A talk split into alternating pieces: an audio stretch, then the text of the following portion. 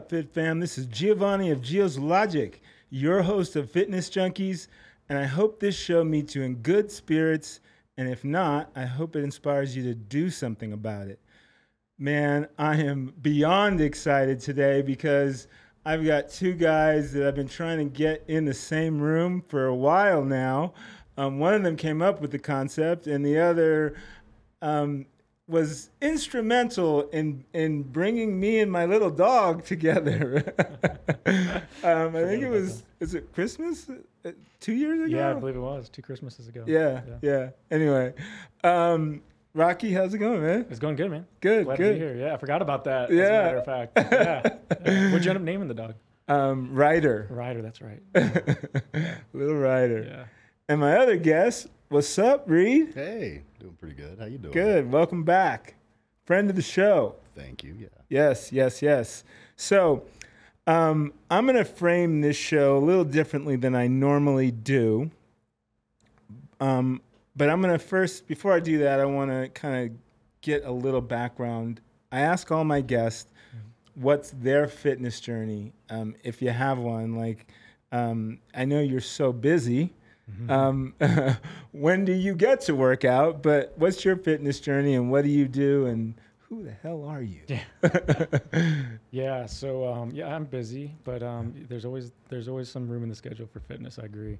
Um, yeah, so I'm an E R doctor is my full-time job. I, I do a little uh, aviation medicine as well for the F A A and the uh, Air National Guard. But, um, yeah, I mean, as far as fitness, you know, I wrestled and played football in uh, high school. And I think ever since then, playing organized sports, it, it just kind of really triggered in me um, a love for fitness and just remaining in good shape. I got into a lot more of other individual activities like rock climbing, skiing, hiking, mountain biking, canyoneering. So I don't spend a lot of time in the gym. I do a little bit, but most of my time is actually out there doing activities and just trying to uh, stay in good shape. Yeah, get out into the world where... you get not only exercise, but you, you know, there's so many benefits of getting with nature. For sure. Yeah. Um, yeah, that's awesome. And Reed, um, for the fans that didn't see your episode, let's hear a little bit of background about your fitness journey and what you do and so on. Awesome. Right on. I mean, in fitness, uh, let's see. I'm sure the story is going to vary a little from last time. There's so many details about it in my youth. But, I mean, I started as a kid when I was about eleven. My dad got me into the gym. Honestly, I struggled with it till I was about fourteen, fifteen, sixteen, right in there. Then started falling in love with it. Started seeing results, you know. Um, got into powerlifting more so throughout college back in early, you know, early twenty tens, twenty eleven, twenty twelve. Um, had a good time there. Got up a little over three hundred pounds. That was terrible. Then uh, had an injury in twenty eighteen where I... Uh, actually fractured my L five. Kind of took me out of it. I ended up becoming, going from a pretty strong guy at two eighty to three hundred to just an overweight guy at three oh five. So started dieting, ended up cutting down about one hundred pounds.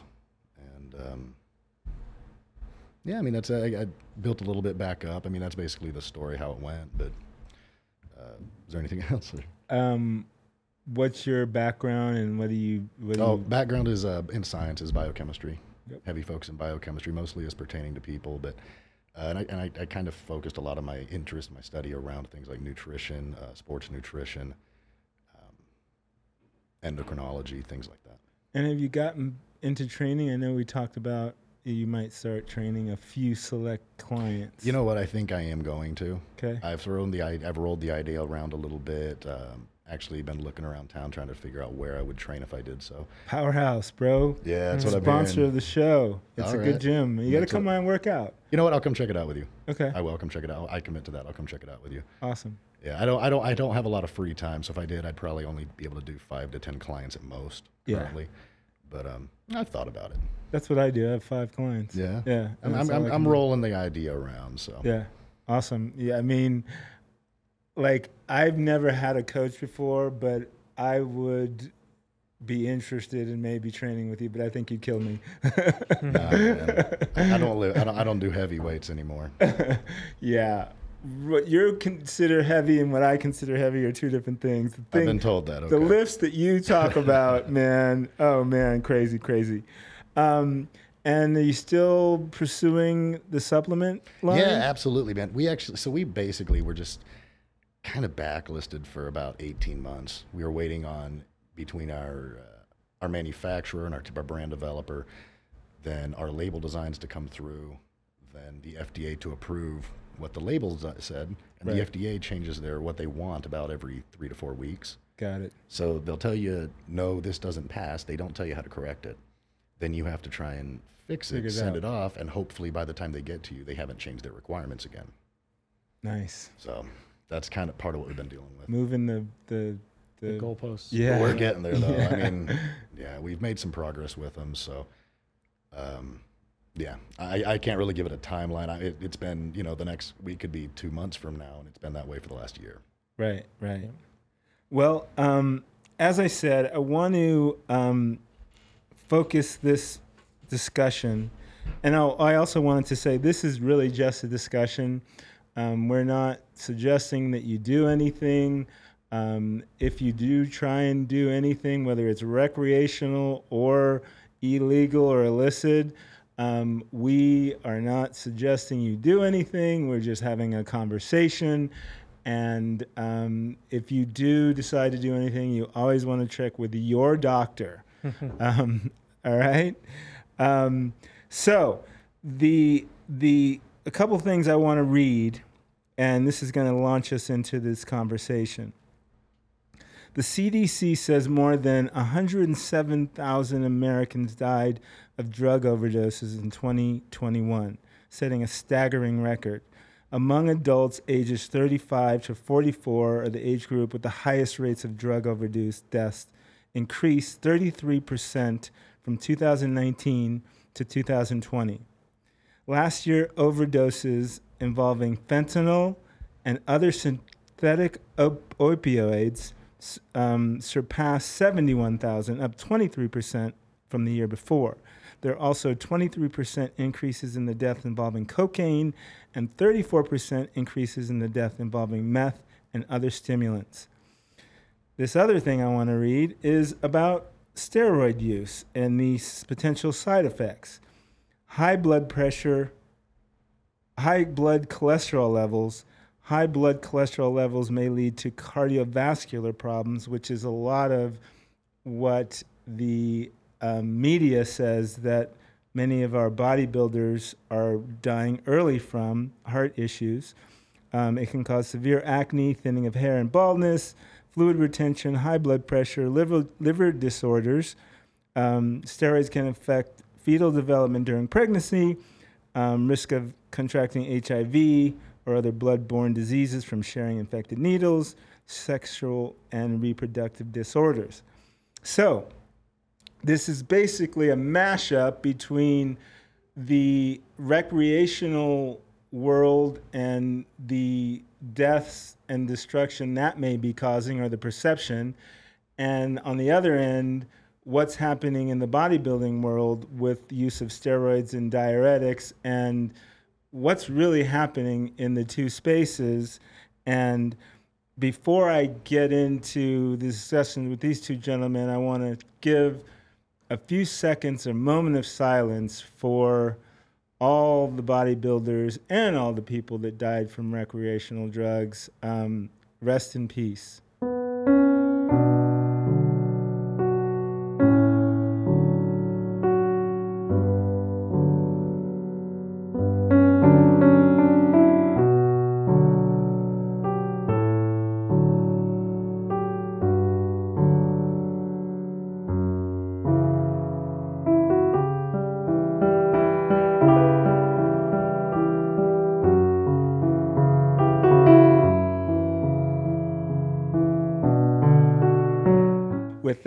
All said. Um, so um, let's start with Rocky. Um, you are on the front lines of, I would say, probably the uh, illicit drug side of this, where you're, you're, you know, because those are always, I would say, your your chronic um, incidents incidents that are, you know, they're coming in because their heart's palpitating or whatever, because mm-hmm. they didn't know fentanyl was in their coke, and they're now going crazy. Yeah. Um, what's your experience been? Yes, yeah, so obviously working in the E R, we see a lot of uh, a lot of a lot of different conditions. Everybody ends up in the E R when they're in crisis, and a lot of people that are in crisis are on drugs. Mm. So sometimes it's incidental; they're actually coming in for something else. Sometimes they're specifically coming in because of a drug overdose. Um, so we see everything. We see uh, illicit substances. We see a lot of alcohol abuse. You know, when E D C is in town, we see a, dirt, a certain type of uh, intoxication that we don't see as often um, um, when that's not going on. But um, kind of what you said and what you read at the beginning, there is a there is definitely an opioid epidemic, an um, epidemic rather, and we see a lot of people that um, overdose either intentionally or unintentionally on a variety of substances. And opioids are by far probably the most concerning acutely when someone takes too much, because it actually acts on your respiratory drive and you stop breathing. And so if you stop breathing, you have literally minutes until, you know, you have permanent brain damage or death. So that's probably the most concerning one, but we can talk about a variety of different substances, whatever kind of um, line you want to go down. I mean, alcohol is a substance I think that is socially acceptable, but causes a lot of harm to both our society and us as individuals.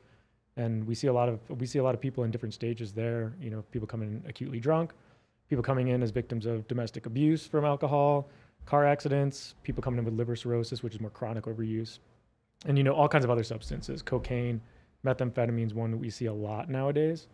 A lot of people are using methamphetamine, especially in the, like the homeless population and people in kind of lower socioeconomic statuses, because mm. uh, it's cheaper. Um, and that drug can be really nasty and cause lots of issues as well. So yeah, I have a lot of um, comfort talking about a variety of different intoxications with those substances. What I'm less of an expert in is definitely some of the steroid use stuff. So I'm kind of interested to learn from you guys. And I did kind of do a little bit of research and look back at some of the pharmacology on that and what's going on in that world too. We could talk a little about like the pros and cons and the risks and benefits, because it's really important. A toxicologist is a certain type of emergency medicine doctor that has additional training. It's a fellowship called toxicology. And the quote they always use is that the, the poison is in the dose. It's like any substance, even this, this water, could potentially be damaging to us at too high of a dose, right? Right. You drink way too much water, and there are people that, for psychiatric reasons, just continue to drink water. Their sodium goes down so low that they could have brain damage. You know, so the wow. the poison really is in the dose. Right. And so, like anything we put in our in our bodies, including food, you know, when it's done excessively, can be damaging to our bodies. And right. so, I mean, that's kind of getting a little bit, you know, into the uh, the um, the kind of uh, you know, the, the theoretical weeds. And in the weeds, but it, it actually is true, you know? Right. So like we have to kind of always weigh that benefit, you know, like, am I going to put this in my body? What is the benefit I expect to get from this? And what's the risk that my body is going to experience? And, you know, we have to, and it, the, the balance is gonna be different for everybody. And with bodybuilders talking about steroids, you know, their, their risk threshold may be different with these substances than other people, right. or someone that actually has a condition where they have low testosterone. Also, you know, they're actually just trying to get back to a normal level of testosterone. So it's a different scenario. Yeah. Yeah. Um, Reed, you were talking before about, um, you know, drug abuse, whether it's illicit drugs or recreational drugs or steroids. If you are going to do them, you should do your research, get your blood work, all that stuff. Oh, yeah, I would think so. Yeah. Absolutely. I mean, know what you're putting in your body and what condition your body is in before you do it. Yeah. Yeah. And the perception that you were kind of like wanting to kind of discuss was, and, and if I'm wrong, the there's this perception that bodybuilders are dying because of steroids, and, you know, the amount of deaths, there was a lot of deaths, you know, recently, two thousand twenty-two, two thousand twenty-one. I want to shout out to one of the gentlemen, um, Sean Roden, a k a. Flexitron, was one of the top bodybuilders. He won Mister Olympia at age forty-three and then died at, uh, no, he won at forty-three and died at forty-six. And they said it was, he had suffered a, a previous heart attack. So Um, there's a lot of, you know, heart size increase, you know, that could be oh, yeah. related to steroid use. The thing is that I think the hard thing is, is, you know, attributed. Yeah, I think you mentioned it, Rocky. You were mm-hmm. saying it could be not necessarily uh, the cause of the death, but associated with it. Yeah, we were talking about um, confusing correlation with causation and vice yeah. versa. Yeah. yeah. So I mean, it is really it's really difficult sometimes to tease those things out. Yeah. You know, that's where the science comes in. You know, trying to determine. We often our brains are kind of, you know, built to look for patterns, and oftentimes when we see Y, we assume X caused Y, but that actually may not be correct. You know, and so we have to be really careful to not attribute causation where it may just be correlated. Right. You know, so if like every time a body bodybuilder, a younger bodybuilder dies, well, one, they're young. So right there, that's a signal to us. We don't expect that person to die. Right. And so we all of a sudden say, well, they're a bodybuilder. They died. Now, do we just assume that it was steroids or some performance-enhancing drug? Like maybe that happened, but maybe not. We need to do more more, more um, exhaustive kind of like analysis there. It's kind of like I love Teslas. You know, I, I drive a Tesla. I love Tesla as a company. Whenever there's a car crash with Tesla, you know, it's front page news. Right. But they don't talk about the other ten thousand, you know, other cars, gas gas fueled cars that got in a car crash that day. Right. So sometimes, you know, we, we, we have to just be careful with, I think, you know, what we're teasing out in terms of data, you know? And so right. we, we probably need to look at each of those cases individually. Right. In my opinion. I'd, I'd like to throw something on to what he just yeah. said there. Yeah. So for example, you don't hear about everybody that gets in a crash in a Toyota Camry. Mm-hmm. And this isn't to take away from, this isn't to necessarily take away from the point or the principle of anything here, but I do want to say that you look at how many people have died, sheer numbers of people that have died in the bodybuilding or the fitness industry. And then take a look at other athletic sports in the last two to three years. Because, you know, in the last two to three years, we've seen the most deaths in these in these categories of people or, or, or uh, competitors. Take a look at soccer, take a look at basketball, take a look at international and national sports. How many people have died in the last two to three years from heart-related incidents? And the numbers are pretty staggeringly high. Really? However, bodybuilding has is stigmatized. Mm. And so you see something happen there and people automatically go, oh, it's because they're on steroids, or oh, it's because of whatever. It's an assumption that's mm-hmm. easily placed on them. Right. And that's reflected in, in a lot of articles, which I had mentioned earlier. Right. And you'll, you'll see people talk about so-and-so died, and then a lot of speculation goes into why he died. And then from that speculation, they assign and blame to something that must have killed him without really looking into what actually killed the person. Right. You know what I mean? So not trying to... change subject. I just no, actually, I think that's that. a great point. And I, yeah. um, that was the first thing I thought about too when I was reading that article. Do you have those numbers available? Have you looked at those recently? Because the first thing I thought was, okay, what is the prevalence of deaths in bodybuilders versus other sports? I don't know the answer to that right. question, but it's relevant, right? And if it's not higher, it, then you know, then yeah. maybe it is a point where you know we are again looking for signals where where we want to already prove a point based on a, a belief that we had, that is, steroids kill human beings when they're used. So we're looking for that data rather than actually finding it. Right. And so, and, and I don't have the numbers right yeah. on me. I just know in bodybuilding, what are we, ten, twelve individuals, you know, and, and no, no, no, not to be sound uh, uh, insensitive there. Right. Well, but, so there's the professional bodybuilders that mm-hmm. are, are noted. There's fifteen that, you know, noted professional bodybuilders right. in two thousand twenty-one. That died? Is that what the... Right. Okay. But we don't know how many just... you know, enthusiasts that right. were bodybuilding, that were on gear, died, and, you know, they're really not mentioned. And, I right. don't, you know, I don't know if I could find anything that, I actually looked for that number, hmm. and I couldn't, there was no number of it, you know, it was just, oh yeah, it's, it's these professional bodybuilders, because they're the ones that are doing right. the steroids. You, you said you saw twenty-one died in... fifteen died fifteen in t- twenty-one. Okay, interesting. That's... Yeah. It seems like a, a higher number than I would expect. And if, if, now, now, what I'll give it, bodybuilding is a pretty, it's pretty, that's a pretty small group of people when mm-hmm. you compare it to other other professional sports or, or competitive categories out there. Right. So, yeah.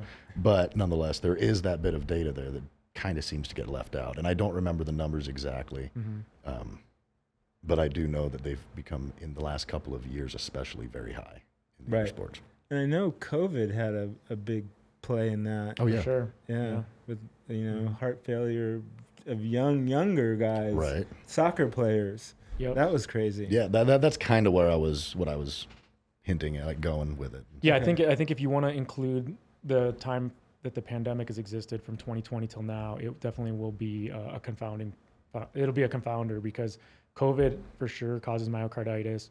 There are also cases in which the vaccine causes myocarditis, and so you have a lot of other data that could be playing a role here in young, healthy people now that, that are that are performing at such an elite level, right? These are right. people that are really pushing their bodies to the nth degree. And So potentially COVID could be playing a role there. It's hard right. to say. Yeah. Right.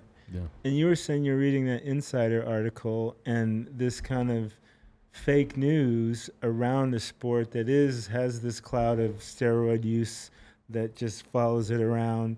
And it is prevalent. I'm not, yeah. not denying that. But you were reading that Insider article and you saw several things that just weren't right.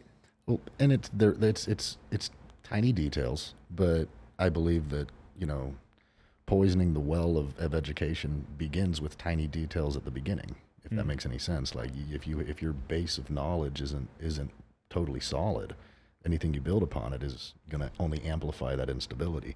Well, also, and too, if there's tiny details that this journalist is making errors on, then that just I think that speaks to the. Um, you know, to the attention of detail that that person has. Which just tells yeah. me there's bias so in you, writing the yeah, article. Yeah, you need to have more more scrutiny, I think, when you start to see I think those so things. Too. Yeah.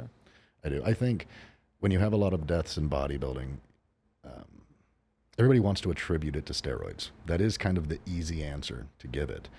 And there's a lot more that goes into people or goes goes on in this world than just steroid use. I mean, if people under, really saw the level of recreational drug use, mm-hmm. you know, you take a guy who, he's five foot seven, He weighs a hundred. Or I'm sorry. He weighs two hundred forty-five pounds at three percent body fat, four percent body. It means he probably wasn't supposed to weigh more than about one hundred sixty-five pounds Tops. naturally. Right. You know, when he's yeah. got a thirty-inch waist, and it's right. like that gives you a good idea on how small this guy really was supposed to be, or not small, but how much smaller. Right. And so now your organs are having to work to support that much more tissue. Mm-hmm. Same heart. It's going to get bigger now. I'm just saying, like, there's a lot of contributing factors that go in, into into these deaths. Um, steroids definitely play a role in most cases. But then in some cases, it's other things. It's the stimulants. It's the recreational drugs. It's the diuretics. It's the, you know, lack of attention to their diet. It could even be supplements as well. Supplements, I mean, yeah. Yeah, I mean, and even, like you said, the diet, you know, with the, the having to put all the weight on, excessive amount oh, yeah. of amino acids, and then all of a sudden depriving your body of water and... I mean, bodybuilders do put themselves in these cycles of extreme stress onto their body to get oh, their yeah. body to look that way. And so it's hard to really tease out what is causing the um, the early death. And also then you also consider that there's also congenital arrhythmias and all kinds of stuff that, right. you know, that people die of sometimes. Thank you know, you. There have been professional basketball players. Um, who's the famous uh, Boston Celtic that died of, um, um, I think it was in like the eighties. Uh, um, Lenny. Um, don't talk Don't yeah. talk basketball Lenny, and then look at me. I, we have to look that up, but you know that was a famous George, case. Do you remember that guy? The basketball player that died. Let me see. It was uh, uh, Celtic. Name. I have the name Lenny Bruce. Am I? I know Lenny. Uh, I think it's Lenny something. Yeah, but, but yeah, um, he died on like but, on the free throw line or something. Yeah, he. Oh, I mean, he died of, and then you know on autopsy he had this cardiomyopathy called H O C M, hypertrophic uh, obstructive cardiomyopathy, and it's something someone's born with. And you know when you and People that some people that are walking around with that condition will never actually die, or never even know they have it because they didn't push their body to that degree. Right. But so also you have people in the body building world or other sports that once you start to push yourself to that degree, you may have underlying other conditions that, you know, are thou you're predisposed to that you know all, all of a sudden cause you to die suddenly of cardiac right. arrest. Yeah. Right. Yeah. It was um, uh, Hank Gathers. Hank Gathers. Yes. Yes. Yes. Okay. I remember that. Um. So. You were saying that, you know, people that you see basically are in crisis. And, and there's there seems to be, you know, this kind of slow burn of steroid use and, you know, the the the hard cycles that these bodybuilders go through. And that's kind of like what I would consider a slow burn where you're not really going to shoot, you know, your ass with steroids and then have to run to the E R. Mm-hmm. It's going to be later on when your body just can't take it anymore or your heart's oversized, your liver's oversized. Yeah. So it's really hard to kind of, you know, I think we can really look at, you know, statistics on overdosing and, and the auto- autopsies behind that. But, like, how do we really know what, you know, that journey is for a bodybuilder that does steroids for X amount of years. Yeah, I've definitely never seen anybody in the E R for an acute uh, overdose of anabolic steroids. That's, right. That's true. Yeah. They call it uh, they call it test flu. Uh-huh. So oh, that so, happens? That does happen. Uh, some people... I Say know that it's, again? It's called test? Test flu is kind of the name that okay. guys have for it. So you'll find guys that they go to front load, front load a steroid cycle and they'll take a whole bunch of it all at once. Like they think they're going to saturate their body extra quick. It's not a wise decision. um, anyway, so they'll do that and then they'll, they'll feel like they have the flu hmm. for, you know, six, seven days in some cases, maybe a little more. Um, yeah, just because they put too much in. It can happen. Yeah. One thing I thought that was uh, pretty interesting as I was kind of just researching the topic as we were um, getting ready to do this mm-hmm. episode was uh, the dependency that comes along with steroid use. Because once you start to use it, massive. You get massive dependency. I think they said anywhere from thirty to forty percent in some of these studies that I, I was reading. Um, one, because of the, the body dysmorphia and how you can't continue to perform at the same level without it. But then also you start to actually cause your, your natural synthesis of testosterone and the different androgens to cease, you know, and it takes a long time to restore that. Oh yeah. And so, and a lot of times, obviously this is going on without, you know, under the purview of another physician or a medical provider. People are kind of talking to trainers, talking to one another, finding stuff on the internet, and they're just trying things. Bro Absolutely. Science. Bro science. Yeah. yeah. And it gets, yeah, bro science. Yeah. And it's, it's quite complicated too. You have to use other substances to try to block the side effects from the actual steroids themselves. Which, which people are not educated in. Yeah. Uh, most people think that if you're gonna use steroids, the only thing you gotta worry about is estrogen. Mm-hmm. Which is one so, of the things you do need to worry about, but there are oh, other yeah. things, of course. But you don't want to get rid of all your estrogen mm-hmm. either. And so what guys tend to, to think is that estrogen is the enemy. And they, so they're taking anastrozole and all these different types of things. You to have estrogen blockers. Yep. Yeah, mm-hmm. to remove estrogen. From, there's even things that people take that will pull the estrogen out of fat cells. Uh, I can't remember the name of it. Letrozole. It'll actually. I think those are the. Those might be the S E R Ms. No, so so letrozole is an actual um, and aromatase inhibitor. Yeah, the aromatase inhibitors and as then well, yeah. You've got S E R Ms, which are the selective estrogen receptor mm-hmm. modulators like Clomid, Novodex, things like that, that will shut off or block reception at particular sites. Mm-hmm. Um, but a lot of times those can actually be used as in like a post-cycle therapy if you want to kind of jumpstart testosterone production once again.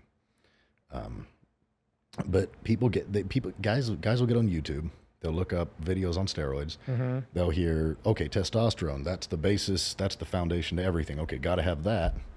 Then they go, okay, what else? Oh, you put, okay, Tren is the most strong, is the strongest one. Okay, where can I get that? How much mm-hmm. can I fit in my ass cheek, you know?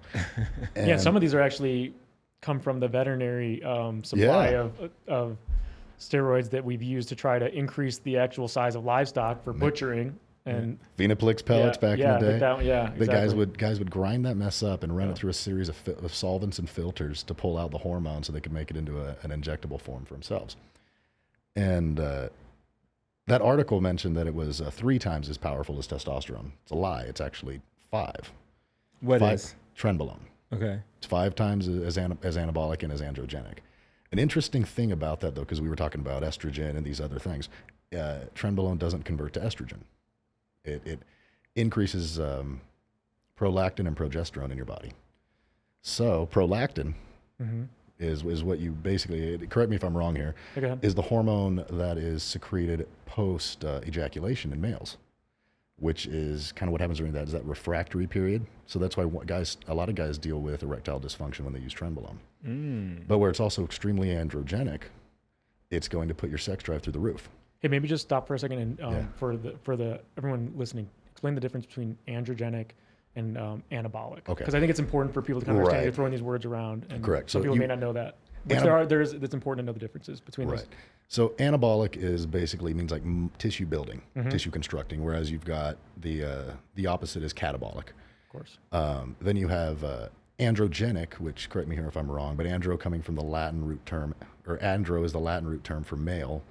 So it's going to be basically something that exhibits male-like characteristics or produces um, the development or exhibition of male-like characteristics. Yeah, male sex hormones are androgenic, right. correct? Yes. So. Yeah.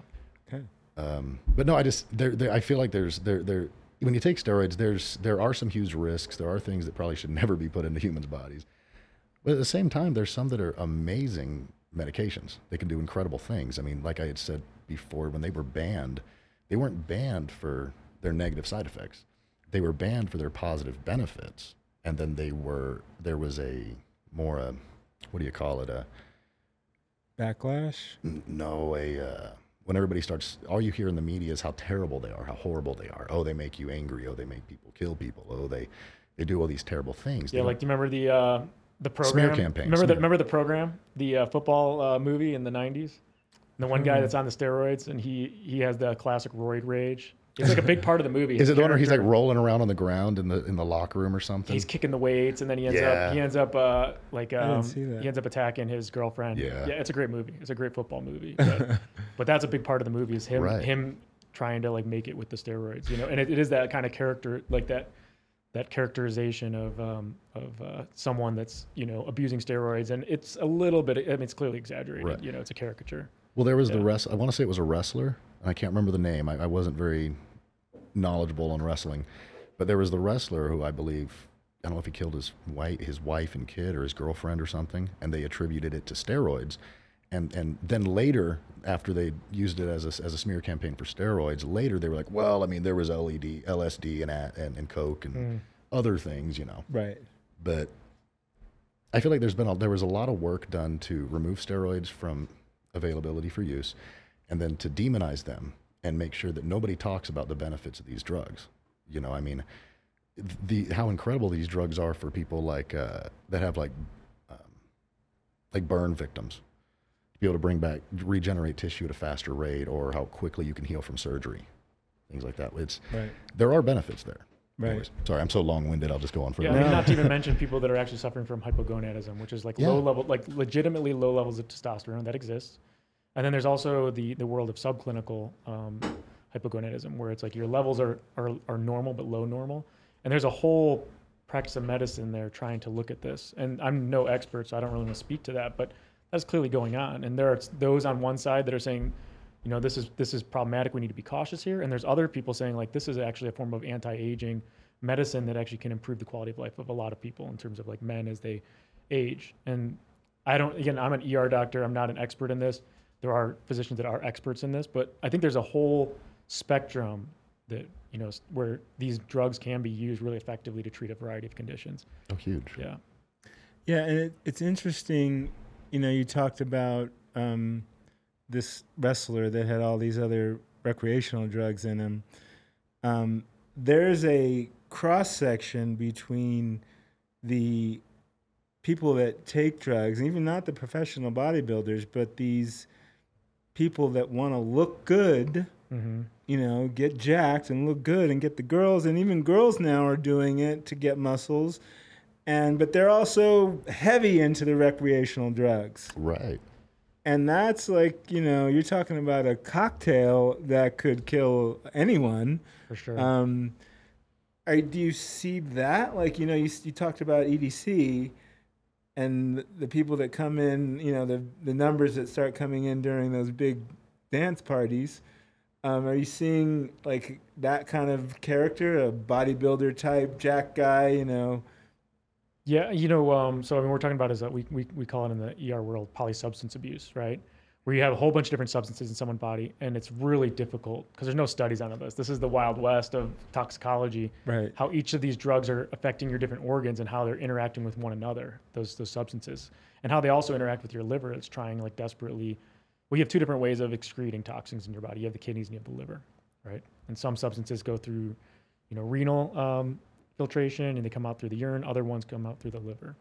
And so, you know, all these different substances in your body and, you know, you're trying to detoxify yourself and, you know, you're also, you know, partying, you're stressing your body, you're dehydrated and all these things together. It's like, what's actually causing the damage to the different tissues and to the organs? And it's really challenging, I think, to sort that out. Yeah. I mean, I don't have a means to test anybody for anabolic steroids right. in the E R because it's not actually considered one of these illicit substances that we test for. Right. It's kind of when you were talking about like the slow burn, you know, there definitely are adverse effects to testosterone use and anabolic and androgen um, substance use, right? And we can talk about that. And there's also kind of creative ways and different substances that have come up to actually block some of those effects, you know, and then kind of go back to, you know, the, the, the, the poison is in the dose, you know, and we do this with whenever we're treating any kind of medical condition, we're always using the pharmacology in kind of creative and, and, and safe ways, you know, trying to titrate up medicines to get the desired effect. And I think bodybuilders are doing the same thing, but they're also, like we talked about before, they're doing it on their own through YouTube videos and not necessarily entrenched in the science or having like a professional person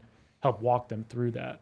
Right. You know, and that's where the problem comes in, I think, with, with that particular use of these, these drugs and these medications. Right. Yeah. I agree with that. Yeah. What do you think? Um, yeah, you know, that's, you know, first of all, you talked about you, you don't test for steroid use if, if, you know, someone comes in with, you know, a chronic issue.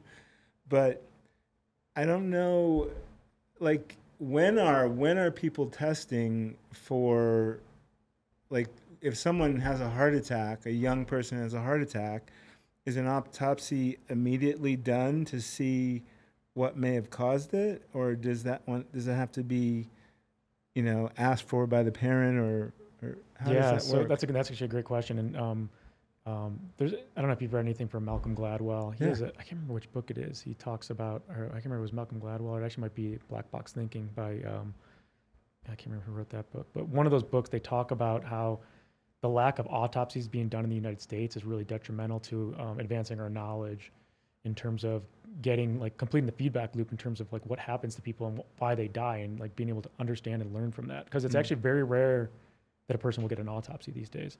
It just has to be um, under some type of mysterious um, cause. Right. And then that's up to the kind of the county coroner decide if they're going to do an op- autopsy, or it has to be paid for out of pocket by the loved ones.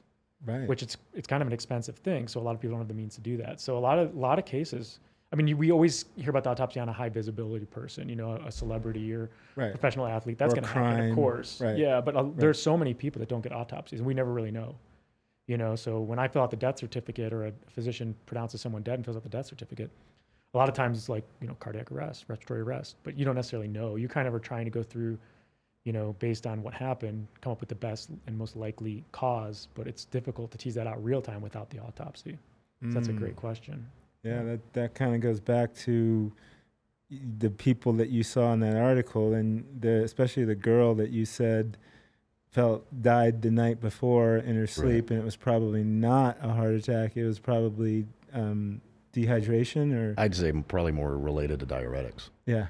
And I don't want to come out here and start being, you know, diagnosing things or anything like that. But that that happens on a pretty regular basis. You'll have somebody that's been competing, you know, preparing themselves to compete for sixteen weeks, taking all kind of all kinds of substances to not only try to reduce body fat, uh, maintain as much muscle as they can, have as hard of an and tight of an appearance as they can, but they're also um, using things to reduce water retention in their body. So they're trying to, like I said, like deplete the stores of water, which in many cases you find these people either sometimes they collapse on stage, um, they're having, you know, palpitations the night before, something related to eliminating the electrolytes from their system, and the heart's not able to function. That happened here in Las Vegas a few years ago uh, with a woman, mother of, I think, four, just an absolutely heartbreaking story. Came here to compete in nationals, didn't show up to her show, and when they went up to her room afterwards, they found her passed away in her bed. Mm. Um, and and they, the articles like to say they were obviously, it was obviously steroid related, and it's like, actually in those cases, it's not. You're right, they were, there was a correlation, but that there was no cause from the steroids. Right. You know, um, so yeah, that, but that does happen very, very frequently. Yeah, I mean, it's really difficult to tease that out. I mean, we I think it is, it's important to note that, you know, you take H G H, you take anabolic steroids, you will have increased uh, muscle mass, you'll have increased tissues in terms of most of your organs, and you can also have hypertrophy of the heart. Of course. Mm-hmm. All those things are going to happen. And when you have larger organs as well, you know, the heart is now having to supply more, you know, more blood to more tissue, and right. the heart also may be working against, um, you know, more mass as well. So there definitely will be long-term stresses to the heart. But what is like the, the last domino to fall? I mean, yeah, you're you're depleting yourself. You're purposely depleting yourself of all of your water stores, you know, by using diuretics. You're potentially also using maybe amphetamines or some type of like stimulant as well, you know, to maybe, you know, be able to focus, and, you know, you know, you're not sleeping well, so you're using that to get through things. So there's so many different things that are going on in those yeah. situations. And like we talked about before, maybe there's underlying medical conditions that, as well. And so trying to tease all that out, there's just so many confounders. But you're right, the media likes to just go to, it was the steroids. Right.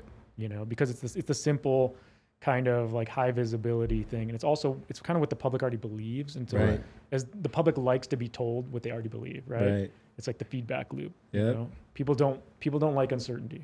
You right. know? Right. And I, I come to this without a dog in the fight. Like, I don't have a strong opinion about steroids. I've never used them myself.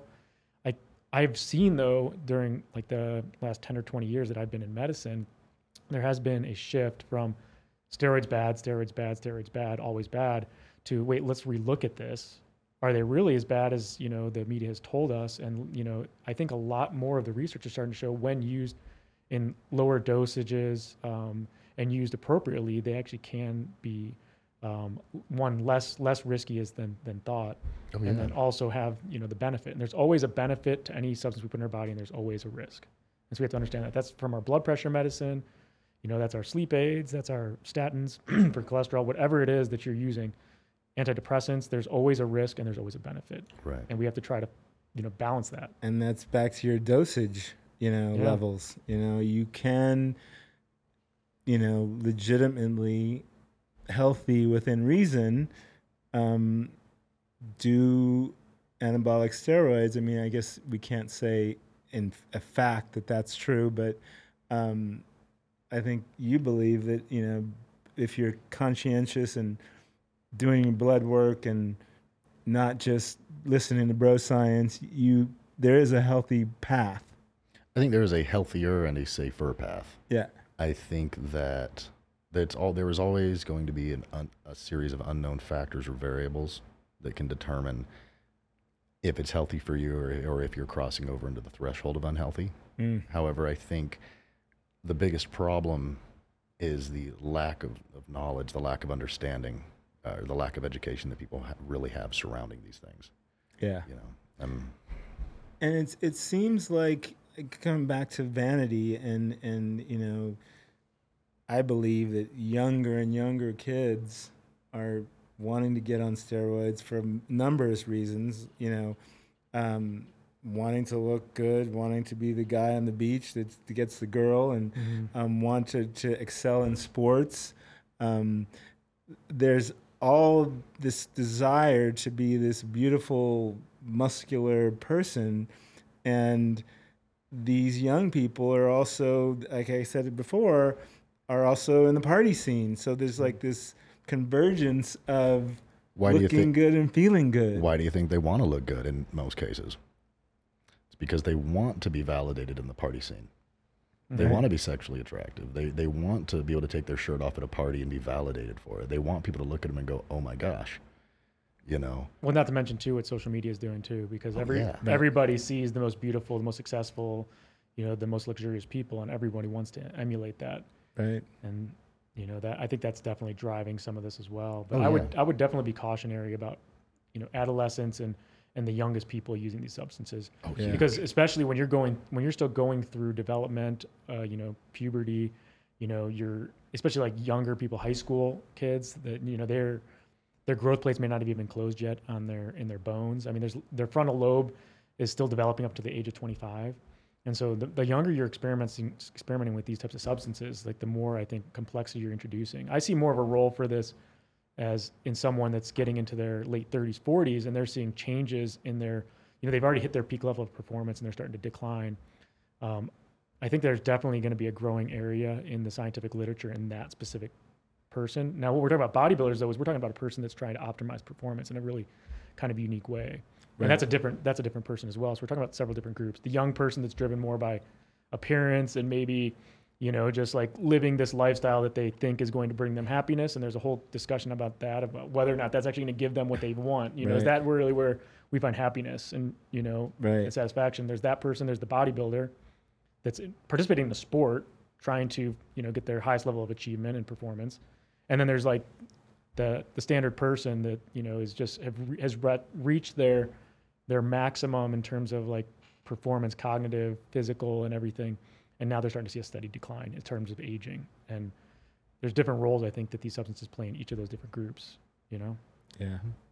Um, it's weird that um, you're you you've got this this group of I don't know. I don't think people are, the bodybuilders are vain, because I'm a bodybuilder. I'm not a competitive bodybuilder, but they, they, a lot of them are trying to compete. And I just recently heard on um, another podcast that they, the guy said, if you want to be healthy, don't compete in bodybuilding. Mm.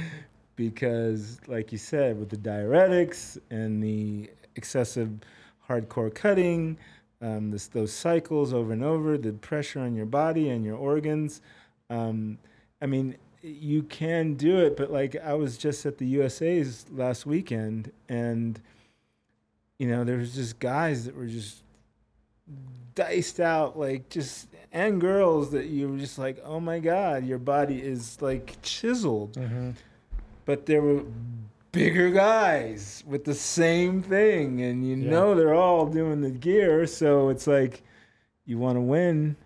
That's a good point. You can probably say that yeah. about U F C fighters too. Right. Lots, lots of sports, you know, where, you know, where people are making decisions to, to maybe, you know, for the short term to win at their sport.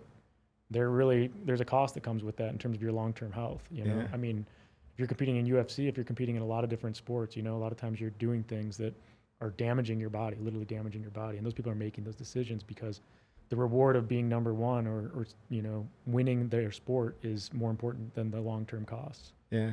Yeah. U F C, though, is probably one of the hardest sports now to um, uh, use steroids, because they have like a, uh, was it USADA? The, the, the, the drug. Um, I'm not sure. The Olympic. Yeah. USADA. USADA. Yeah. Um, their, their drug um, detection thing is like Olympic level. Yeah, I wasn't even talking about drugs. I just mean, like, if you want to be the best in that sport, you're gonna get your ass beat. Yeah, you know, a, a lot. Right. You know, and to say that that's not doing it's damage gonna, to your organs and your brain and your joints, like, oh, right. you're just you're going into battle. It's know? gonna be and detrimental to your well-being or sure. health. Probably to more a so than even using steroids. yeah. Yeah. Right. When you're going into the acutely. The octagon. Yeah, acutely. Yes. yes. Yeah. So, yeah. Yeah. Um. So, what do you think of, like, the like the black cloud around the sport now? And and and I I love muscle. Um, I love muscle on women. I don't like what happens when they go too far. Understood. And um, but there's also not only steroids in the women's side of bodybuilding, even down to bikini model bikini competitors. Um, but then you, they they get into a lot of the diuretics, right? Mm-hmm. And that's starting to kind of be the staple. It's like, if you don't do this, you're not going to win, right? And I have seen just recently at U S A's, I saw a handful of competitors in various women's divisions that I don't see guys that are that dry, mm-hmm. you know, or that low body fat in many cases. And I'm like, man, what's your, if, if you're going to be able to recover, what kind of hell is that going to be for you? Mm. You know, when you come off the drugs, right? And then your body's just missing all these hormones, because it's not like they, they go to the doctor to have their doctor help bring them back up. Mm-hmm. Right. Do you guys think there needs to be like a, a reset button pressed in the bodybuilding world, similar to like we saw in baseball in the early two thousands, where it essentially, like, there was, or even in cycling when the whole Lance Armstrong thing came yeah. about, where there was so many drug and, uh, Um, performance-enhancing drugs in baseball, with, you know, the the home run records all getting beat, and every guy knew that every other guy was doing it, so they all felt like right. to be able to compete in that world, they needed to do it. And the same thing with like the E P O and some of the st- substances in the cycling world. Is that is there something going on right now, this period of time in bodybuilding, that you guys feel like needs to be recalibrated or or reset, or is it being overstated? And just to see, I'm not sure I'm, I'm totally under, following you there, but from what I'm understanding, I think the biggest thing that should be maybe looked at anew is to take a step back and, and look at what are you, what do the judges want from competitors? Mm-hmm. Because if it's out of what the judges want, then the competitors aren't going to do it, you know. And everybody wants to celebrate the guy that gets on stage at two hundred eighty pounds because he's a big monster. Find me somebody that's over two hundred sixty pounds that's at, that's over the age of sixty. That's kicking around doing a good job at life. I mean, yeah. you're going to be, str- you're, I, I, I dare say I might struggle to find that guy. I think take a step back from the sport and go, let's re, uh, reassess the sport. What is the sport looking for in its competitors, and try to create healthier parameters. Athletes. If that, if that, if that answers what you're, what you're Yeah. What I mean, I think, asking. I think that's one of the questions. Um, I mean, I think that article actually spoke to that too. It talked about how, you know, some of like the standards that judges have, um, have used have changed a little bit. Like Arnold Schwarzenegger wouldn't even wouldn't come close to winning a a, a, um, a competition no now. Yeah. There's even yeah. a separate there's no even way. a separate category for, for his physique. Yeah, classic yeah. versus yeah. you know what the judges are saying. You know, this is what we want you to look right. like to win, and to look like that, you have to use drugs to get there. People you can't do it naturally. People would have said Arnold looked too soft. Yeah. If you went on stage today, mm-hmm. and Arnold looked great, yeah. right. you know, I, I think what happened is you had the progression from golden era into the eighties, into the mass monster era, into the nineties, where it just kind of the mass monster became the normal looking guy to an extent. You know, in the eighties, you had pretty pretty calm. You had a lot of, I mean, what was Arnold was two forty-five and on stage at six foot one, six foot two, right in there. Almost, ex we were basically the exact same size on paper. Yeah, right. Um, And that, you know, you had a lot of these guys that were sub two hundred pounds to two twenty-five, and those were your bodybuilders.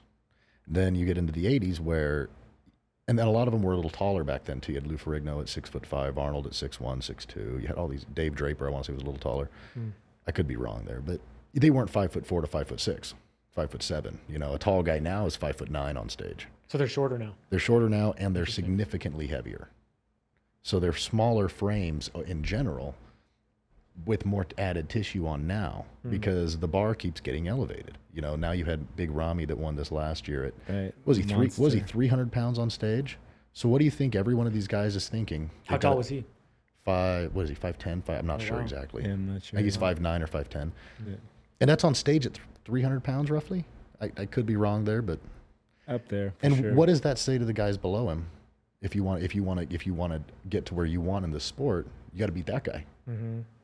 Okay, so you got to put it there. People are going to think, okay, I got to be bigger. That's all it is. And, and over years, it progresses. It gets more and more extreme. And like I said, it's trickling down on the women's side all the way down to bikini. They got rid of female bodybuilding until recently, just brought it back. Yeah. And and I think that maybe they did that in an attempt to to, to reassess, you know, healthy parameters there to discourage people from going so far. But I don't know that that works so much. I don't know. I think there's a way to perhaps come up with a different blueprint from the judges as to what people are going to be judged positively versus negatively for, and then actually hold that standard. Um, unfortunately, and that's kind of what you're saying. Mm-hmm. I think Maybe that would discourage. Yeah, I think that would discourage a lot of people from competing. But and, and I don't want to be insensitive there, because I understand the struggle and the emotional and time investment and the financial investment. But at the same time, it's getting much more unhealthy than it is healthy or beneficial for people. Yeah. Mm. It's a, it's a driving force to win. But like we talked about earlier, it's U F C, every sport where you're trying to be the best, mm-hmm. there's a consequence. And I talked to uh, some really famous bodybuilders recently. Um, Shout out Powerhouse Gym, um, and uh, they they said that they don't think it's gonna come out of the sport. They think it's it's you, people are just gonna try and get better and better and bigger and ripter, and yeah. yeah, it's it's kind of systemic. It's a pretty integrated part of the sport. Yeah. Well, it seemed like the the conclusion to that article you guys sent me that I read was that until a, a competitor dies on stage at one of the biggest events, there's not going to be, you know, the uh, the push or the um, the the wow, motivation to really to really change one. it. Wow. That's what that's what they that's what the author, I guess, finally concluded, that it's not going to change until something that dramatic yeah. happens. And unfortunately, even if that happens, I think it would just be steroids that got the blame. I don't think they would look at the other contributing factors to it. Hmm. Um, something I did want to roll over here that we haven't really talked about are things you can do, preventative measures, or things you can do to make your body healthy again, or use to reduce the risk while putting these substances in yourself, which a lot of that gets overlooked. Uh, like like we said earlier, so many people just worry about estrogen. Like that's the only side effect. Like that's what causes all the side effects. And that's just one little thing. And then you actually need some of that. A lot of guys try to get rid of it entirely from their system. Women as well, because that's how women, a lot of women deplete their water weight, is they'll go on anti-estrogens mm-hmm. and aromatase inhibitors, not S E R Ms. Um, you want to talk about so what some of the side effects are uh, of, of just androgen use and testosterone use? Oh yeah, totally. Yeah, yeah, just list them. Sorry, I feel like I got a burp coming. Oh, no, drinking all this water. Uh, anyways, Uh, let's see, side effects as in like in men or in women or yeah. Women. So you mentioned you mentioned like um, um, you know the, uh, the I think maybe offline you mentioned like baldness is oh, yeah. one, and just kind of like down the list like the different things that you guys would worry about as bodybuilders and what you're trying to like why are you taking the the um, estrogen inhibitors okay. and stuff like that. Perfect. Yeah. Um, so I mean, like for example, uh, I'm gonna I, I was taught I was I'll, I'll start out with women if that's okay. With mm-hmm. a little bit of a virilization. Yeah. So. You have virilization that occurs in women. It's basically the masculinizing of, of, of their anatomy or facial features, mm-hmm. things like that. Um, it'll start out with really minor, simple things like maybe clitoral enlargement, which really just slightly inflamed and sensitive initially. Um, but it can become permanent and it can, it'll just keep progressing, you know? And I know it, maybe it's a little bit too much information to discuss to some people, but in, I have seen I have seen cases in which a woman had a clitoris that looked like a, honestly, it looked like a penis. It, it, it looked like a baby carrot, you know. And I don't say that to be funny. I say because I'm like that's that's that's sad. That's hard. That's that's that can't right. be easy for her. She's got that's got to there's got to be a level of insecurity there. Right. Um, you see in women the changing of the facial structure. You know, I want to say orbitals, forehead, mm-hmm. jawline. Uh, facial feature, facial hair growth, mm-hmm. facial hair growth. It, it, and, and unfortunately, majority of this stuff is, is irreversible. You know, I, I don't know that you can really cut down on the facial hair growth. Um, yeah, they can experience male pattern baldness on their... Oh, on yeah. their head, which for a woman, you know, obviously having a full head of hair is a, a pretty big... Oh, right? yeah. Um, well, a lot of times it starts with the forehead, so you'll mm-hmm. see the hair start going back like this. Mm-hmm. And whereas guys start to get it in the back of the head and... Get the uh, the bald spot going, typical you know. Bald spot, yeah, yeah. Mm-hmm. That's why I shave my head, you know. Of course, I had a widow's peak at seventeen, so you're going down that road, anyways. Things, yeah, I'm gonna blame my mom's dad. there That's you go. The right person, G- genetically speaking, I'm gonna blame him. It's That's his fault. Yeah. But uh, so I mean, okay, so let's let's let's. And then the voice. You didn't mention the voice. Oh yeah, man. The deeper voice. In yeah, yeah. You, you could you can definitely tell the uh, the voice. Unfortunately, with girls when they when they do experience. And that doesn't that. go away. That's it's. You can train your voice, right? So you can alter your voice, and you, you can you can, but no, the, the effect when it's there, unless you dedicate time to retraining your voice, it, it is what it is. Mm-hmm. Wow, yeah. And so I mean, and don't get me wrong, like if a girl goes on on on gear and she's on gear for a month and her voice gets kind of raspy, it's not like oh, it's now it's raspy forever, right? Like that's going to be due to inflammation. But when you let the inflammation, when you you, you continue the inflammation, you let it be prolonged, or I think that's the best. I don't know, maybe yeah. You, stay inflamed for too long, right?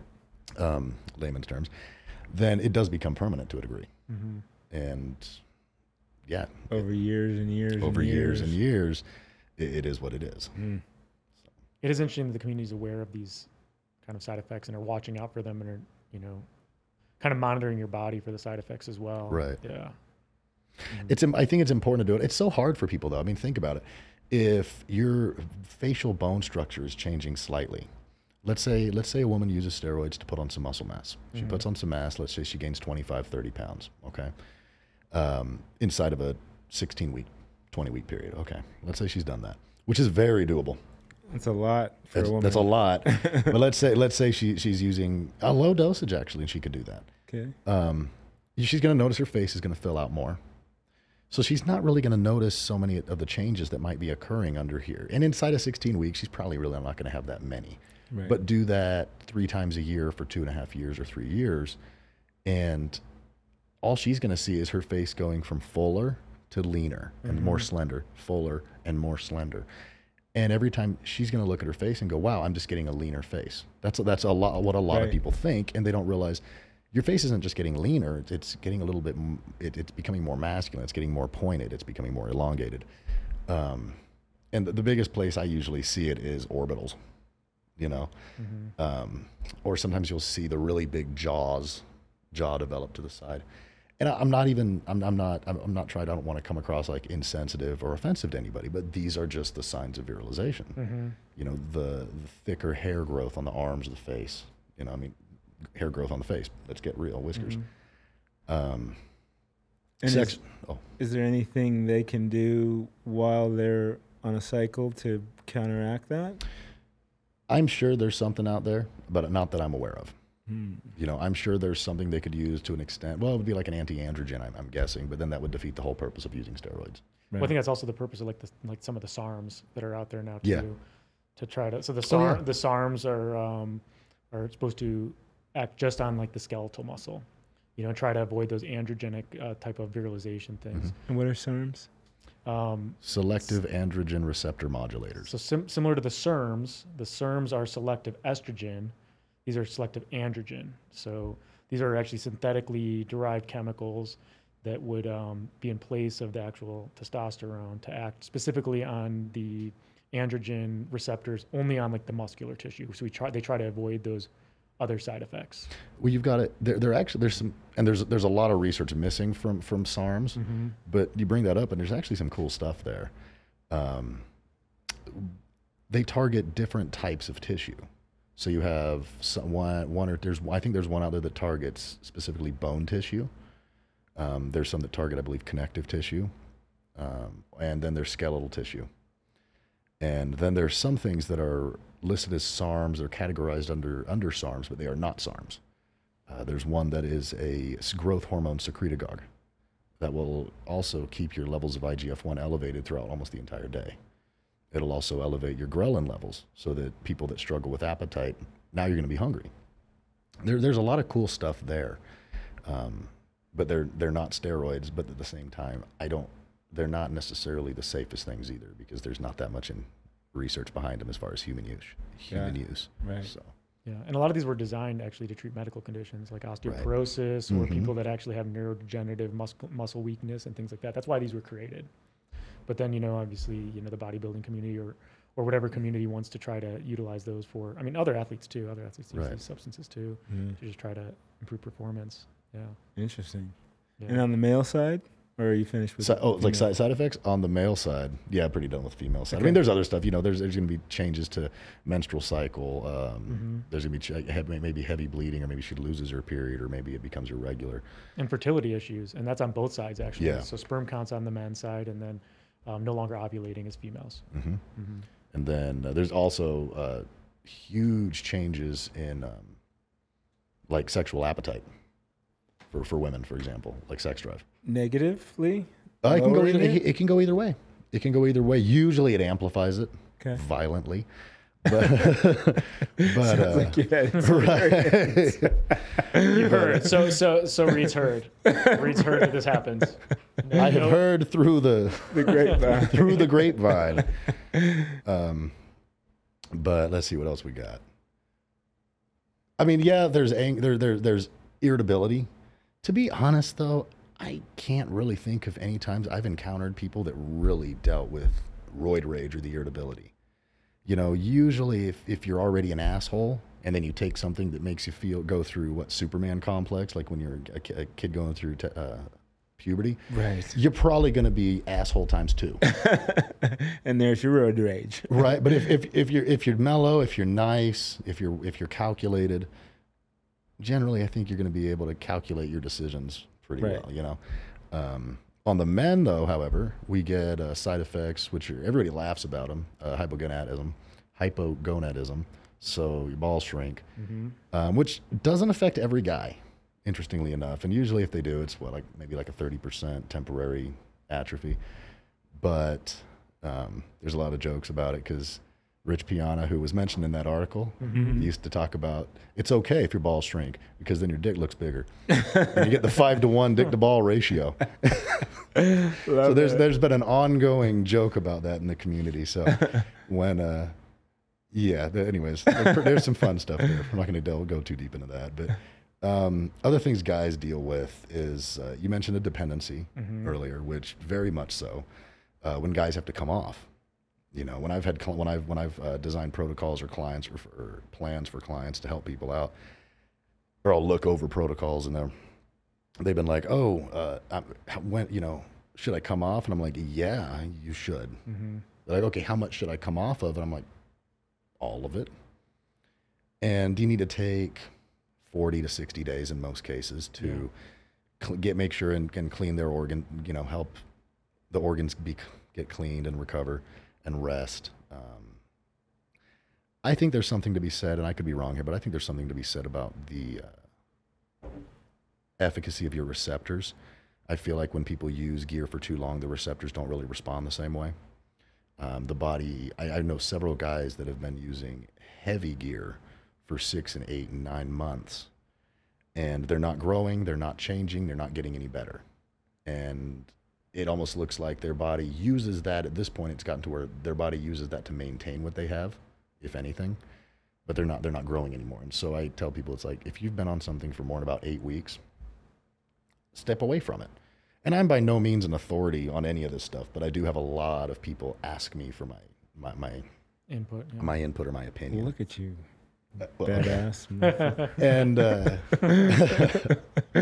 you know, I, I think if you, if you look at it and you go, man, should I step off of this for a little while? You probably should. Right. Yeah. What's it going to cost you? You know, um, and people have this, this feeling like if I step away from it, then I'm going to lose all the, everything I worked for to build over the last however many years I've been using. Mm-hmm. And I still say, and if it's, if it's detrimental to your health at this point, if it's, if it's harming you, then you should step away. If it's making you feel uncomfortable, if you can't sleep, you know, if, if your gear doesn't work, you know what I mean? Yeah. Well, that's where some of the psychological dependence comes in, because there's Huge. both, there's both physiologic dependence. That's like, you know, the, the, the classic, you know, methamphetamine, alcoholism, where, you know, when you actually stop taking that substance, you start to have withdrawal, you know, you have, and so that there's physiologic dependence, but then there's also psychological dependence. Huge. Where Yeah, you start to worry. You know, now you go to the gym next week. You stop. You stop. You use the word gear. I haven't heard that before, but when no. You, yeah. So you, so you stop using your gear. Now you go to the. Now all of a sudden your bench press has come down twenty pounds. Oh like no! That's, that's when I said gear, I was talking to about uh, sex organs. Like your gear doesn't. Oh, work. okay, gotcha. Yeah. I thought I thought you were calling the, no, the roids gear. I was calling them gear. Okay. Yeah, yeah, yeah. yeah. Um, Misuse of terms. Yeah. No, no, we're, we're all on the same page. But, um, but yeah, so there's a psychological dependence too. When you go into the gym and you're not performing as well, like that's that hits you hard. If that's you know a big part of your life. Oh yeah. Yeah, but I think some of the other things you didn't mention, like so gynecomastia, which is thanks. Yeah, that was coming. Men, men getting. Getting boobs, yeah. the men tits, yep. um, and so that so people don't realize that test uh, testosterone actually breaks down into estrogen. So by putting more testosterone in your body, you're actually increasing your estrogen levels as well. Yeah, and that's why people are using the aromatase uh, uh, blockers or the estrogen mm-hmm. blockers, things like that. Yeah. Um, and then all of like the common male um, phenotypic signals are amplified. So male pattern baldness starts to become more excessive, acne more excessive. And then neuro, the neuropsych stuff, I feel like there's a lot of debate on that, whether or not that's actually accurate or not. But there's some research that says that it is. Like, like I mean, like the roid rage stuff, like the changes in your behavior. Right. Yeah, I don't know. Have you, what are your thoughts on that? Do you feel like when you're using, it's harder to control your emotions, you're more violent, you're more aggressive? So most of my experience with that stuff would have been about two thousand eleven, two thousand twelve. Mm-hmm. Um, and during those, like, because I experimented with a lot of stuff in that period. And to be honest, in some cases, I would feel heightened anxiety. Mm, interesting. That was about it. Um, I never really dealt with anything um, emotional uh, at all with it. Not, I never really dealt with any of those those effects, and I don't re- recall talking to anybody that did either. Okay. The only instances in which I really had any experience with somebody being kind of an asshole was usually not with people I knew. It would be somebody that was talking about what they were using, so I knew they were using. And at the same time, they just, they were an amplified prick, you know? Um, most of what I'd read or what I had seen said that people that were acting that way generally were already kind of assholes before they got on gear, and then it brought it out more, mm. you know?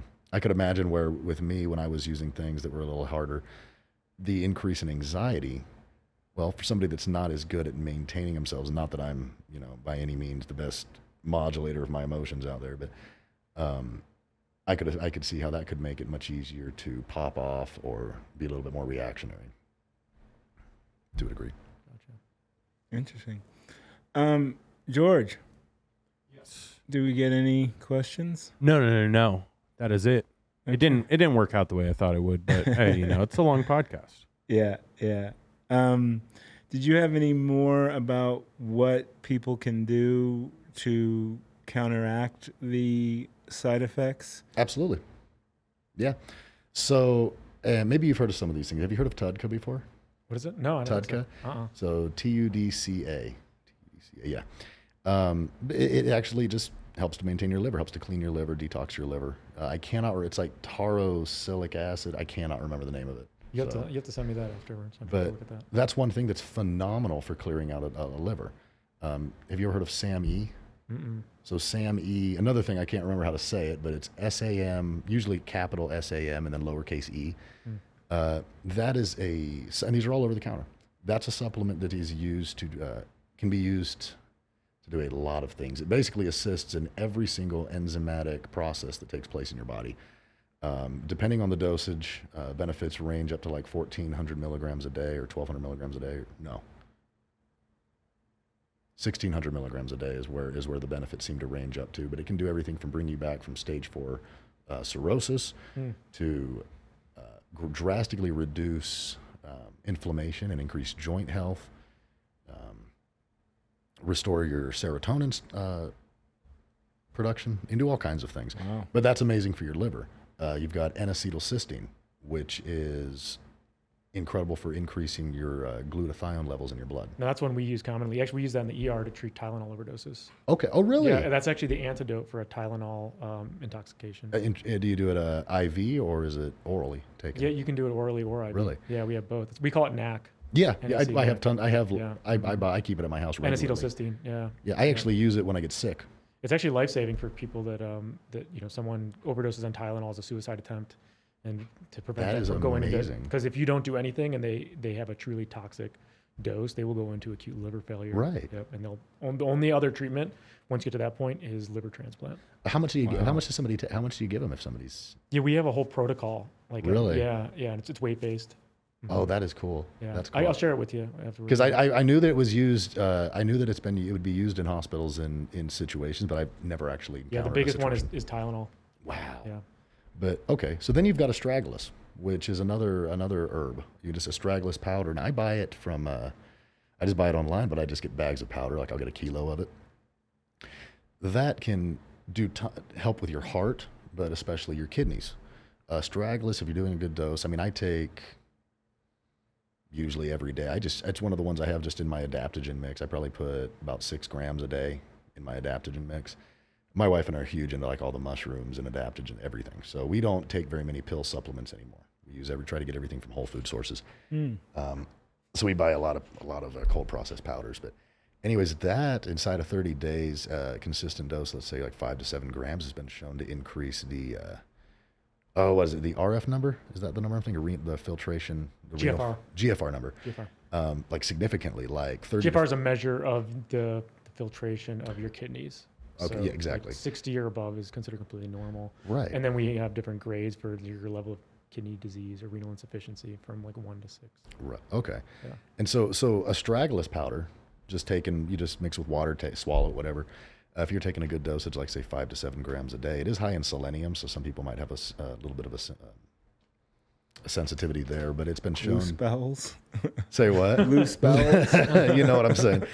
But um, it will... Uh, It's been shown to increase your G F R number inside of a month by as many as thirty to fifty points for people that have really low functioning kidneys. Hmm. Um, what else you got? Let's see. That's a lot. Yeah, there's a lot of stuff. Oh, L-carnitine, injectable L-carnitine, not orally, not oral L-carnitine. Oral, orally administered L-carnitine is only like eight to ten percent bioavailable. So mm-hmm. the amount that you would take to actually have to get, the amount that you would have to take to actually get the benefit from the L-carnitine, if you're taking it orally, would actually be enough to damage your liver. But if you take it uh, injectable, let's say five hundred milligrams to a gram a day, um, it can actually, it's been shown to reverse the effects of atherosclerosis. That's it actually also, another one that we use in the E R as well. There's really? Very specific drug intoxication. Carnitine is the antidote. Really? Yeah. That is wow. so cool. I like, think it's for, I think it's valproic acid, which is the... Um, which is like an uh, anti-seizure medicine, also a, mm-hmm. um, a mood stabilizer. But sometimes people will overdose on this, and I think I, I think that's the the intoxication that goes with carnitine is the uh, that is interesting. Is the antidote. Yeah. That's so cool. Yeah. I love learning that stuff. That's very cool. Yeah. It, it, it it has an interesting effect on your nerves as well. Uh, positive. Positive. Yes, it it'll strengthen. It can rebuild and strengthen the myelin sheath mm. on your nerves. So you know. Mm. Wow. That's a lot. Yeah, and there's some, there's some cool stuff there. Yeah. But so, I mean, you've got N A C, you've got T U D C A, astragalus, L-carnitine that can all do, oh, coenzyme Q ten is awesome for, for, your, for maintaining heart health. Um, and these are things that when I talk to people, most people don't even know these supplements exist. And you yeah. can pick them all up on Amazon or at a grocery store, you know, and they make a massive difference. Um, I use, uh, oh, go ahead. I was going to say, is this when you're cycling off, or are you, this is kind of like your daily routine just to keep everything running well? Right. Uh, my wife and I both take it every day. Wow. Yeah. So I have a fear. In my family, there's been a lot of heart disease. There's been a lot of cancer. Um, there's been diabetes. There's been all kinds of things. Mm-hmm. Um, and so I do have a bit of a concern there. I, I want to do everything I can to avoid that. That's why I do the forty to sixty minutes a day of cardio. Um, my my uh, my blood pressure. Did I ever send you that picture of it last the other when I took? I didn't send it to you. No. So I usually my heart my blood pressure usually sits um, below one hundred over sixty. Is generally where I sit, and so like ninety-four over fifty-eight is pretty normal. Wow, that's good. That's, and, that's, that's pretty low. Yeah, like, that's, that's actually by definition considered hypotension. I know. Yeah, yeah. I know. Wow. And uh, it's been that way forever. I was huh. a younger. I was a cross country runner. Um, always ran long distances. You don't have the uh, phenotype of a typical cross country runner. I know. I, I was also I was also on the swim. I was also on the swim team. Were you? Mm-hmm. Yeah. I can see that. two hundred. You probably, you probably sink now. I, right. I can still swim, but yeah, but not very buoyant. I, I can't float. but um, but my, my point being is is yeah, I, I my wife and I both use the, all that and a handful of other things every single day, um, just to try and make sure that things are functioning as efficiently as possible. Like I said right. last time, we got we're into this whole fitness bodybuilding thing, but not if it makes us unhealthy. Right. I've been three hundred pounds and unhealthy. I've looked at my the highest my blood pressure's ever been. I want to say it was like one forty-ish over ninety-six-ish, ninety something, mm-hmm. which for me like blew me away. Right. You know?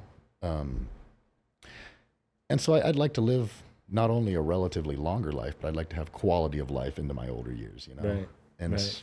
and so if I, like I say on my story all the time, I'll talk about a goal. I'm like, hey, I want to shoot for two fifty as long as I stay in my healthy parameters. If I fall out of my healthy parameters or don't feel good, then I guess I'm not gaining weight right now. And I feel like a lot of people don't do that. They they go whatever it takes, and they'll push themselves to an inch within an inch, within an inch of death in the pursuit of a ten dollar medal at a, at a at a competition that was really more about getting as much money from you for this business as we can, you know? Right. And, and it, yeah. Got I it. might sound like a bit of a pessimist there. I try not to. No, we talked about it. You're not into competitions. So I feel you. I feel you. Um, guys, this was a great conversation. Um, I think I learned a lot. I hope the viewers learned a lot. Um, anything, last comments or anything? Um, the only thing I'd say is, you know, in terms of the way I think about any kind of drugs, and that can be, you know, pharmaceutical, you know, an illegal substance that you're thinking about doing, steroids, if it's even other substances, even alcohol, tobacco, all these things. And I think I, I like to use like a framework, you know, so it's, It's one, what is the what is the harm of this substance I'm gonna put in my body? You know, what's the harm to my body? Also, what's the societal harm? And I think like alcohol has been demonstrated to be a have significant societal harm. Doesn't mean you using it's gonna have that effect, but it's something to consider. So what's the harm? Then what's the benefit? You know, there's a reason you're choosing to use this substance or put it in your body. What's the benefit you're gonna get? You know, is the benefit greater than the harm, or is it worth it to you to take that harm? And then the third thing I would consider is your dependence. If this is a substance that you could potentially be dependent on, I mean, the one thing that we really all have in our life is our agency. And if that's potentially going to be taken from me, I'm just going to tread really, really carefully, because I don't want to become dependent on anything. Mm-hmm. I don't want anything to own me. You know, I want to have full agency in my life. So those are kind of like the three things that I would just have someone think about for any substance they're going to put in their body. And if they end up deciding that that benefit is worth those potential harms, because everything, again, there's harm and benefit. Every decision right. we make, and every dollar we have, there's like, how are we going to spend it? It means we're going to spend it on X. We're not going to be spending it on Y. You know, you're always mm-hmm. making these decisions. So that's what I would encourage people to think through when they use any kind of substance. It doesn't mean don't do it, but just at least you have a framework, you have approach. Like psychedelics right now are a really interesting space in medicine, right? So people are people are looking, yeah, or all kinds of use of uh, yeah. using psychedelic substances, you know, psilocybin, M D M A, ketamine, um, these substances to look at how they can treat mental health, right? And they all similarly had a very big taboo, similar to steroids, and now we're starting to say, well, maybe there is some significant um, benefit that would outweigh the harm. Doesn't mean they're not harmful, there's no harm to be had, but, and these are the questions that the, you know, that people should be asking themselves before they put substances. Don't just, you know, start throwing a whole bunch of stuff in your body, because you only got one body, you know, and yeah. And I see people all the time that have trashed their bodies. And then once you've done that, sometimes there's no going back. Yeah. Right. So I kind of just leave people with that. That was great. That was yeah. a great statement. Yeah, it's it's heartbreaking when you see people that have spent years or decades trying to be healthy, pursuing health. And at the end, you look at them and it's like they've really just caused themselves a bunch of problems, you know. Right. It's really heartbreaking because it starts out with a good intention. Mm. And, and so easily it gets misguided. And that's not, not to say, I'm not going to, I'm not, that's not to say that steroids are bad or good. Um, I agree one hundred percent with, with the doctor over here. And I would always say, don't jump into anything without proper education and guidance. And ideally get a medical professional if you're going to look at any of that stuff, you know, but, but yeah, I don't, I definitely don't want to push anybody in that direction. Cool. Um, again, guys, thank you for your time. I know you're both busy. I thought this was a great show. I hope you guys watch to the end. Um, we'll cut some great clips from this and get it out on I G and TikTok. Mm-hmm. um, and until next time, Fit Fam, I'm out.